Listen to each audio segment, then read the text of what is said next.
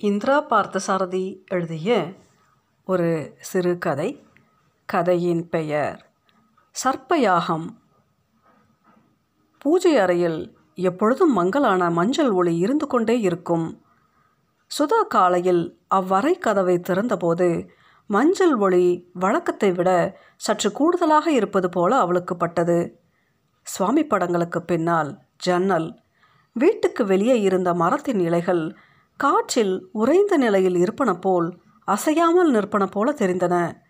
அறை உயிர் பெற்று எழுவது போல் அவளுக்கு தோன்றிற்று. சுரேஷ் என்று பெல்ட் போட்டுக்கொள்ளவில்லையா?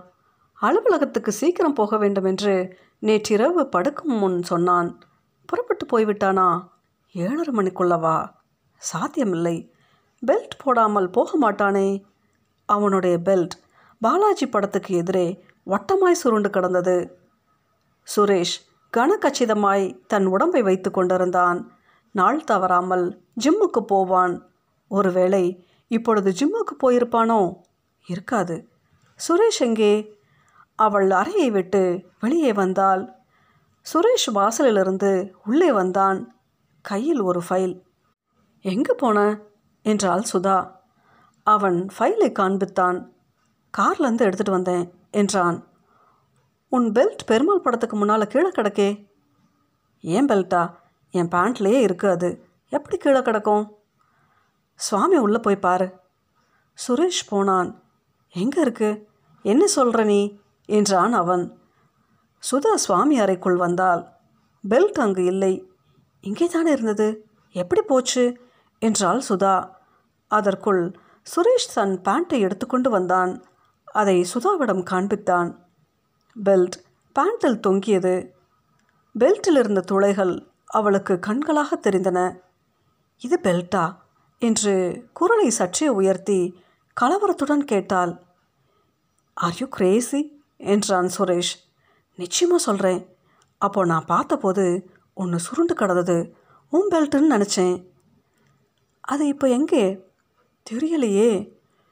பாம்பாக இருக்குமோ? பெல்ட்டில் மறைந்தது பாம்பு. பாம்பில் மறைந்தது பெல்ட்.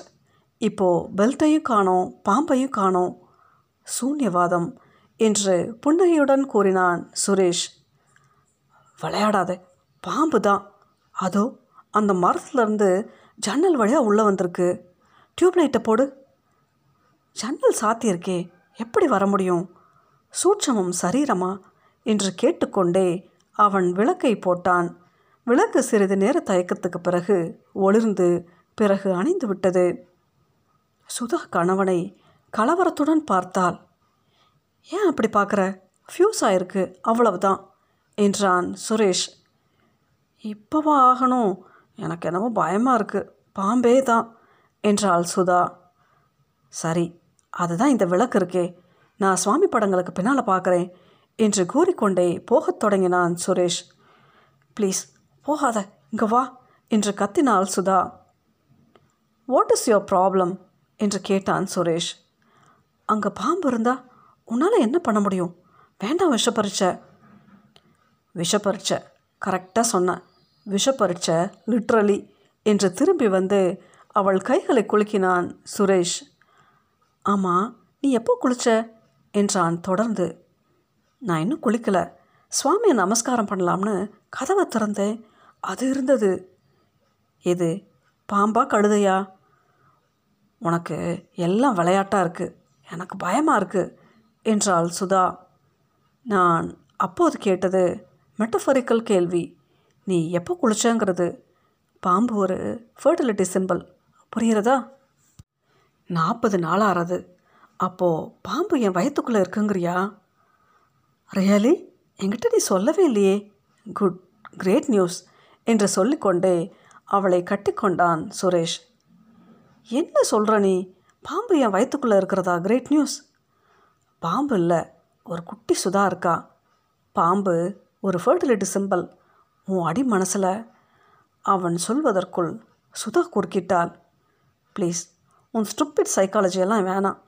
பாம்புக்கே பொறுக்காமல் அது இங்கே இருந்ததுன்னா உன் போர் தாங்காமல் ஓடி போயிடும். சொர்ணம் வருவா இப்போது ரெண்டு மாதம் முன்னால் அவள் வீட்டுக்குள்ளே பாம்பு வந்துடுத்தான்.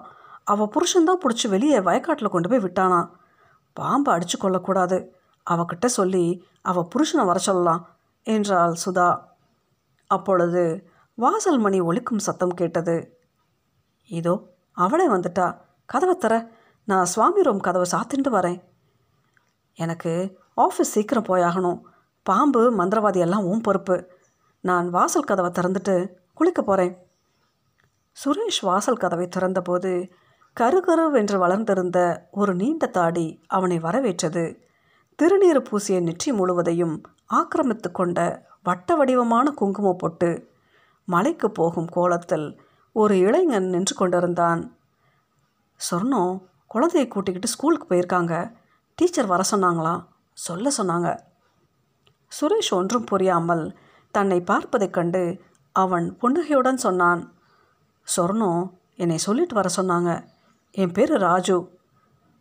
சொர்ணத்தின் கணவன் என்று யூகித்து கொண்டான் சுரேஷ். அப்படியா? உள்ளே வாங்க. உங்களுக்கு பாம்பை பற்றி தெரியுமா? என்றான் சுரேஷ். எதுக்கு கேட்குறீங்க என்றான் ராஜு. தன் தாடியை பறைவுடன் நீவிக்கொண்டே. சொர்ணம் வரமாட்டாளா? என்று கேட்டுக்கொண்டே சுதா அப்பொழுது வந்தாள். வருவாங்க. டீச்சர் வர சொன்னாங்களாம். பாப்பா கூட பள்ளிக்கூடம் போயிருக்காங்க. சுவாமி ரூம் உள்ள ஒரு பாம்பு வந்திருக்கு. வந்திருக்கான்னு நிச்சயமாக தெரியல. காத்தால பார்த்த மாதிரி இருந்தது. இப்போ காணோம். எனக்கு ஒரே பயமாக இருக்குது நீங்கள் கொஞ்சம் வந்து பார்த்தீங்கன்னா மனசு நிம்மதியாக இருக்கும். அவருக்கு டைம் இருக்கான்னு கேட்காம நீ பாட்டுக்கு பேசிகிட்டே போறியே என்றான் சுரேஷ். பரவாயில்லைங்க. இன்னைக்கு திருவாதிரை நட்சத்திரம். பஞ்சமி திதி நாகம் வந்துச்சுன்னா விசேஷங்க. யாருக்கு விசேஷம்? நமக்கா நாகத்துக்கா? என்றான் சுரேஷ்.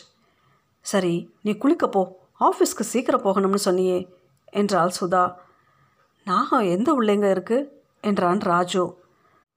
நாகம் இருக்கான்னு எனக்கு தெரியலை. நீங்கள் தான் சொல்லணும். முதல்ல பெல்ட் மாதிரி தெரிஞ்சது. அப்புறம் மறைஞ்சு போச்சு. என் பிரம்மையாகவும் இருக்கலாம். ராஜுவை அழைத்து கொண்டு சுவாமியாரை அருகே சென்றாள் சுதா இது ஒரு சுவாரஸ்யமான அனுபவமாக இருக்கும் போல் சுரேஷுக்கு பட்டது. ஆனால் அன்று அவனால் அலுவலகம் போகாமல் இருக்க முடியாது. பத்து மணிக்கு ஒரு முக்கியமான மீட்டிங். அவன் குளிப்பதற்காக சென்றான்.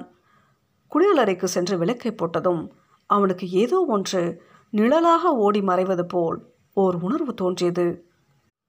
இதென்ன பைத்தியக்காரத்தனம்? சுதாவை கிண்டல் செய்துவிட்டு தானே பயத்துக்கு அடிமையாவது வேடிக்கைத்தான் பயம் ஒரு தொற்று நோய். சுதாவுக்கு அவனுடைய பெல்ட் ஏன் பாம்பாக தெரிந்தது? அவள் கனவில் பாம்பு வந்திருக்குமோ? உலகமெங்கும் பழங்காலத்திலிருந்தே பாம்பை பற்றி ஏராளமான கதைகள் நம்பிக்கைகள். பைபிளில் ஏவாளுக்கு பாலுணர்வு தோன்றுவதற்கு காரணமாக இருந்தது பாம்புத்தான். நாகர்கோயில் அருகே ஒரு கோயிலில் ஏராளமான பாம்புகள் ஒன்றோடு ஒன்று பின்னி கடந்த காட்சி அவன் மனக்கண் முன் வந்து நின்றது. அவன் திருமணமாவதற்கு முன் அங்கு போயிருக்கிறான். அந்த கோயிலுக்கு சென்று பாம்புக்கு பாலூற்றினால் புத்திரபாக்கியம் உண்டாகும் என்பது நம்பிக்கை. சுதா அங்கு போக வேண்டும் என்று நச்சரித்து கொண்டிருந்தாள். போக வேண்டும் என்று எண்ணியதாலோ என்னவோ அவள் குளித்து நாற்பது நாட்களாகிவிட்டன. அவன் குளியலறையை விட்டு வெளியே வந்தான். சுதா சுவாமி அறைக்கு வெளியே நின்று கொண்டிருந்தாள். ஏன் இங்கே நிற்கிற ராஜு எங்கே? அவள் சுவாமி அறையை நோக்கி கையை காண்பித்தாள். பாம்பு இருக்கா? உள்ளே போன உடனேயே இங்கே நாகம் வந்திருக்கு. இப்போ இருக்கான்னு தெரியலை. பார்க்குறேன் நீங்கள் வெளியே இருங்கன்னா நான் வந்துட்டேன் என்றாள் சுதா. வந்திருக்குன்னு எப்படி தெரிஞ்சதா? பாம்புலையே புழங்குறவளுக்கு பாம்பு வாசனை தெரியாதா? பாம்புலையே புழங்குறானா உனக்கு எப்படி தெரியும்? திருத்தணி பக்கத்தில் அவன் கிராமத்தில் பாம்புக்குன்னு ஒரு கோயில் இருக்கான். பரம்பரை பரம்பரையாக இவன் குடும்பத்தான் கோயில் பூசாரியான் இவன் அப்பா சின்ன வயசுலே போயிட்டாராம். இவன் தாத்தா அங்கே இன்னும் பூசாரியாக இருக்காராம். உனக்கு அவனை பற்றி இவ்வளவு தகவல்கள் எப்படி தெரியும்? அவன் தான் இப்போ சொன்னான். பாம்பு ஒளிய உள்ளே எங்கே இடம் இருக்கு? என்றான் சுரேஷ். தெரியலையே. இன்னொரு விஷயம். பாம்பு பாம்புன்னு சொல்லாதே. நாகம்னு சொல்லு. அப்படித்தான் சொல்லணும்னா ராஜு. சமஸ்கிருதத்தில் சொன்னாதான் மரியாதையா? இதோ பாரு ஜன்னலும் மூடி இருக்கு. நம்ம தாண்டி பாம்பு. ஐ எம் சாரி பாம்பார். தமிழ்லையே மரியாதை சொல்கிறேன் போயிருக்க முடியாது. அதனால் என்று சொல்லிவிட்டு நிறுத்தினான் சுரேஷ். அதனால் உனக்கு நேற்று ராத்திரி பாம்பு சொப்பனம் வந்திருக்கலாம். உனக்கே ஞாபகம் இருக்கணும்னு அவசியம் இல்லை என்ன சொப்பனம்னு கொஞ்சம் கூட நினைவுக்கு வராமல் போகிறதும் உண்டு. அதனால் உனக்கு ஏற்பட்ட பிரம்மை தான் பாம்பு. சுதா அவனையே சிறிது நேரம் பார்த்து கொண்டு நின்றாள். பிறகு சொன்னாள் அப்போது வந்திருக்குன்னு ராஜு ஏன் சொல்லணும்? ஒருவேளை உன் சொப்பனத்தில் வந்த பாம்பையும் அவனால் மோபம் பிடிக்க முடிஞ்சதோ என்னவோ? அந்த வாசனை படுக்கை அறையிலனா இருக்கணும்? சுவாமி ரூம் உள்ளே எப்படி வந்தது? உங்ககிட்ட இருக்கு அந்த வாசனை. ரூம் எதுலேயுமே இல்லை. அப்பொழுது சுவாமி அறை கதவு திறந்தது. ராஜு வெளியே வந்தான். அவன் அவர்களுடன் எதுவும் பேசாமல் அவர்களை கடந்து சென்றான். நாகம் இல்லையா? என்றாள் சுதா. அவன் பதில் சொல்லவில்லை. தாடியை நீவிக்கொண்டே ஹாலில் டைனிங் டேபிளில் நாற்காலி ஒன்றை இழுத்து போட்டுக்கொண்டு உட்கார்ந்தான். அவன் சிந்தனையில் ஆழ்ந்திருப்பது போல் தோன்றிற்று. என்ன யோசிக்கிறீங்க? என்றான் சுரேஷ். தச்சகன் தெரியுமா உங்களுக்கு? என்று கேட்டான் ராஜு. யார் அவர்? எங்கே இருக்கார்? அவர் பாம் நாகம் பிடிப்பாரா? என்றாள் சுதா. என்ன அறியாமை? என்று வேதனையின் வெளியீடாக அவன் முகத்தில் ஒரு புன்னகை தோன்றியது. படத்தில் வந்து பரீட்சத்தை கொன்றவன் தட்சகன். மகாபாரதம் படிச்சிருக்கீங்களா? மகாபாரதத்துக்கும் எங்கள் சுவாமி ரோம் உள்ள பாம்பு நாகம் வரத்துக்கும் என்ன சம்மந்தம் என்றாள் சுதா. உங்கள் முன்னோர்கள் யாரோ ஒருவர் நாகஹதம் செய்திருக்காரு. பரிகாரம் பண்ணணும். உங்கள் முன்னோர் தான். கல்யாணத்துக்கு அப்புறம் உங்கள் முன்னோர் தான் இவங்களுக்கும் முன்னோர் என்றான் ராஜு. திருவாதிரை பஞ்சமி பாம்பு வர்றது விசேஷம்னு சொல்லிட்டு இப்போது பரிகாரம் பண்ணணுன்றீங்க இப்போது அங்கே பாம்பு இருக்குங்கிறீங்களா? என்றான் சுரேஷ். இதோ பாருங்க. பரிகாரம் பண்ணுறதும் பண்ணாமல் இருக்கிறதும் உங்கள் இஷ்டம். இப்போது அங்கே நாகம் இல்லை. மறுபடியும் வராதுன்னு என்னால் உறுதியாக சொல்ல முடியாது. நல்ல நாளுங்கிறதுனால தான் எச்சரிக்கை கொடுக்க வந்திருப்பாரு நாகராஜன்னு எனக்கு தோணுது. நம்புறதும் நம்பாமல் இருக்கிறதும் உங்கள் பிரியம் என்று சொல்லிக்கொண்டே எழுந்தான் ராஜு. உட்காருங்க ராஜு. பரிகாரம்னா என்ன செய்யணும்? என்றாள் சுதா. ஜனமேஜயன் சர்ப்பயாகம் பண்ணி நாகப்பரம்பரையை அழைக்க பார்த்தாரு. முடிஞ்சுதா? அடக்க முடியலனா அடி பண்ணியணும் அதுதான் வாழ்க்கை தத்துவம் இல்லைங்களா? என்றான் ராஜு சிரித்துக்கொண்டே. உங்களுக்கு எப்படி தெரியும்? என் முன்னோர் யாரோ ஒருவர் நாககாதம் பண்ணாருன்னு? என்று கேட்டான் சுரேஷ். அது தொழில் ரகசியம். அதை பற்றியெல்லாம் கேட்கக்கூடாது என்றான் ராஜு மர்ம புன்னகையுடன். நீங்கள் பரிகாரம் சொல்லுங்கள் இன்னொன்று நான் முழுகாமல் இருக்கேன். நாற்பது நாள் ஆறுது. நான் பரிகாரம் பண்ணலாமா? பார்த்தீங்களா பார்த்தீங்களா? அதைத்தான் நீங்கள் முதல்ல சொல்லியிருக்கணும். நாகராஜா கடாட்சம் தான் இது. இப்போ தான் நீங்கள் பூஜை பண்ணி ஆகணும். அதுதான் பரிகாரம். என்ன பூஜை? நாற்பத்தெட்டு நாள் ஸ்நானம் செய்துட்டு ஈரப்புடவையோட பாம்பு புத்தை ஒம்பது தடவை பிரதட்சணம் பண்ணிட்டு பாம்பு புத்துக்கு பால் வாக்கணும். புரிஞ்சுதுங்களா? நாற்பத்தெட்டு நாள் ஈரப்புடவையோடவா நான் பாம்பு புத்தை எங்கே போய் தேடுறது? என்றாள் சுதா. அப்படி முடியாட்டா பாம்புக்கு பதிலாக கண்ணுக்கு படுற ஒரு பூனைக்குட்டிக்கு கூட பால் வாக்கலாம் இல்லையா? நம்ம சாஸ்திரங்களெல்லாம் கெடுபிடி பண்ணாது. திருத்தங்கள் இல்லாமலே இருக்காது. சரிதானே ராஜு? என்றான் சுரேஷ் ஏளனத்தின் சாயை துளிக்கூட தெரியாத குரலில். ராஜு அவனை சிறிது நேரம் உற்று பார்த்தான். முகத்தில் புன்னகை லேசாக தெரிந்தது. சரி நான் உங்கள் பூஜா அறைக்கு போய் ஒரு மணி நேரம் தியானம் பண்ணுறேன் நீங்கள் எந்த காரணத்துக்காகவும் இந்த அறக்கதவை திறந்து பார்க்கக்கூடாது ஒரு மணி நேரத்துக்கு பிறகு திறக்கலாம். இதுதான் பரிகாரம். அப்புறம் எந்த நாகமும் உங்கள் வீட்டுக்கு வராது. பிறக்கிற குழந்தைக்கு ஆணாக இருந்தால் நாகராஜன்னு பேர் வைங்க. பெண்ணாக இருந்தால் நாகமான்னு வைங்க. என் பேரும் நாகராஜன் தான். கூப்பிடுறது ராஜு என்றான் அவன். சுதா சுரேஷை பார்த்தாள். இது பற்றி அவன் முடிவு செய்ய வேண்டும் என்று அவள் விரும்புவது போல் அவனுக்கு பட்டது. சரி செய்யுங்க என்றான் சுரேஷ். நீ ஆஃபீஸ் போகலையா? என்றாள் சுதா. நான் மீட்டிங்கை மத்தியானம் வச்சுக்கிறேன். ஃபோன் பண்ணுறேன் ஆஃபீஸ்க்கு என்றான் சுரேஷ். எனக்கு ஒரு லிட்டர் பால் வேணும். பாலை ஒரு பாத்திரத்தில் ஊற்றி கொடுங்க. சரியாக ஒரு மணி நேரம் கழித்து கதவை தரங்க என்றான் ராஜு. சுதா கேட்டால் ஃப்ரிட்ஜ் பால் தேவலையா? பரவாயில்ல. எந்த பாலாக இருந்தால் என்ன? பாத்திரத்தில் கொடுங்க. சுதா ஒரு பாத்திரத்தில் பாலை கொண்டு வந்து அவனிடம் கொடுத்தாள். அவன் பாலை வாங்கி கொண்டு பூஜை அறைக்குள் சென்றான். அவன் கதவை சாத்தினான். நான் தாழ்பால் போட்டுக்கல. உங்களை நம்புகிறேன் கதவை திறக்க மாட்டீங்கன்னு என்றான் புன்முறுவலுடன். சுரேஷ் ஆஃபீஸுக்கு ஃபோன் செய்தான். அவனுடைய செக்ரட்டரி ரஞ்சனா எடுத்தாள். மீட்டிங் லஞ்சுக்கு அப்புறம்னு எல்லார்கிட்டையும் சொல்லிடு. இப்போ எனக்கு வீட்டில் கொஞ்சம் அவசர காரியம் இருக்குது சரி. நான் குளிச்சுட்டு வந்துடுறேன். ஹால்லே இருங்க. சொர்ணம் வந்தாலும் வரும். சீக்கிரம் குளிச்சுட்டு வா. ராஜு ஒரு மணி நேரம் தியானம் செய்கிறேன் என்று சொன்னதற்கு தான் உடனே ஒப்புக்கொண்டது. சுரேஷுக்கு சற்று ஆச்சரியமாக இருந்தது. ஏதோ ஒரு உணர்வு அவனுக்குள்ள இருந்து அவனை ஒப்புக்கொள்ள தூண்டியது போல அவனுக்கு இப்பொழுது பட்டது. என்ன காரணம்? சுதா அவனுடைய பெல்ட் போன்ற ஒன்றை பார்த்ததாக சொல்கிறாளே. அது பிரம்மைத்தானா? அவனுடைய குடும்பத்தில் யாரோ நாககதம் செய்திருக்க வேண்டும் என்று கூறினானே அம்மாவின் குடும்பத்தில் இருக்காது அப்பா குடும்பத்தில் தான். அவனுடைய அப்பா கும்பகோணத்தில் அவர் தாத்தா வீட்டு கொல்லைப்புறத்தில் பாம்புகளின் நடமாட்டம் உண்டு என்று கூறியிருக்கிறார்.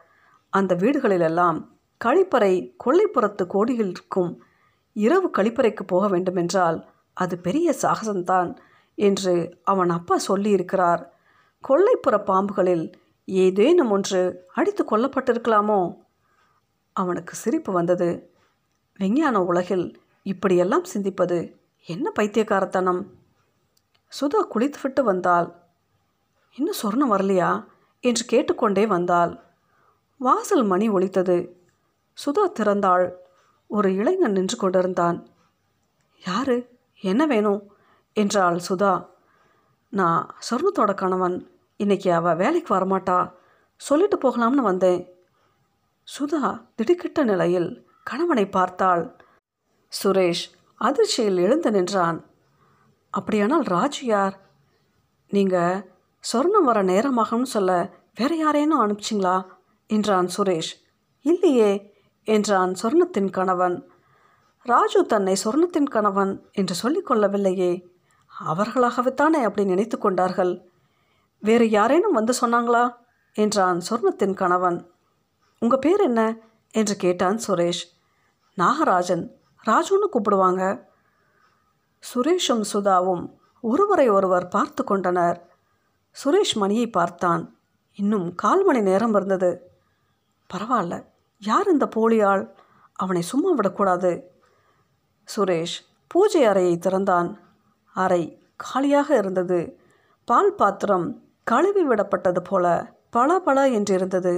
பால் இல்லை ஜன்னல் கதவு திறந்திருந்தது. வெளியே மரத்தில் சலனம். இலைகள் அசைந்தன. டியூப்லைட் ஏறி தொடங்கியிருந்ததால் அறை பிரகாசமாயிருந்தது.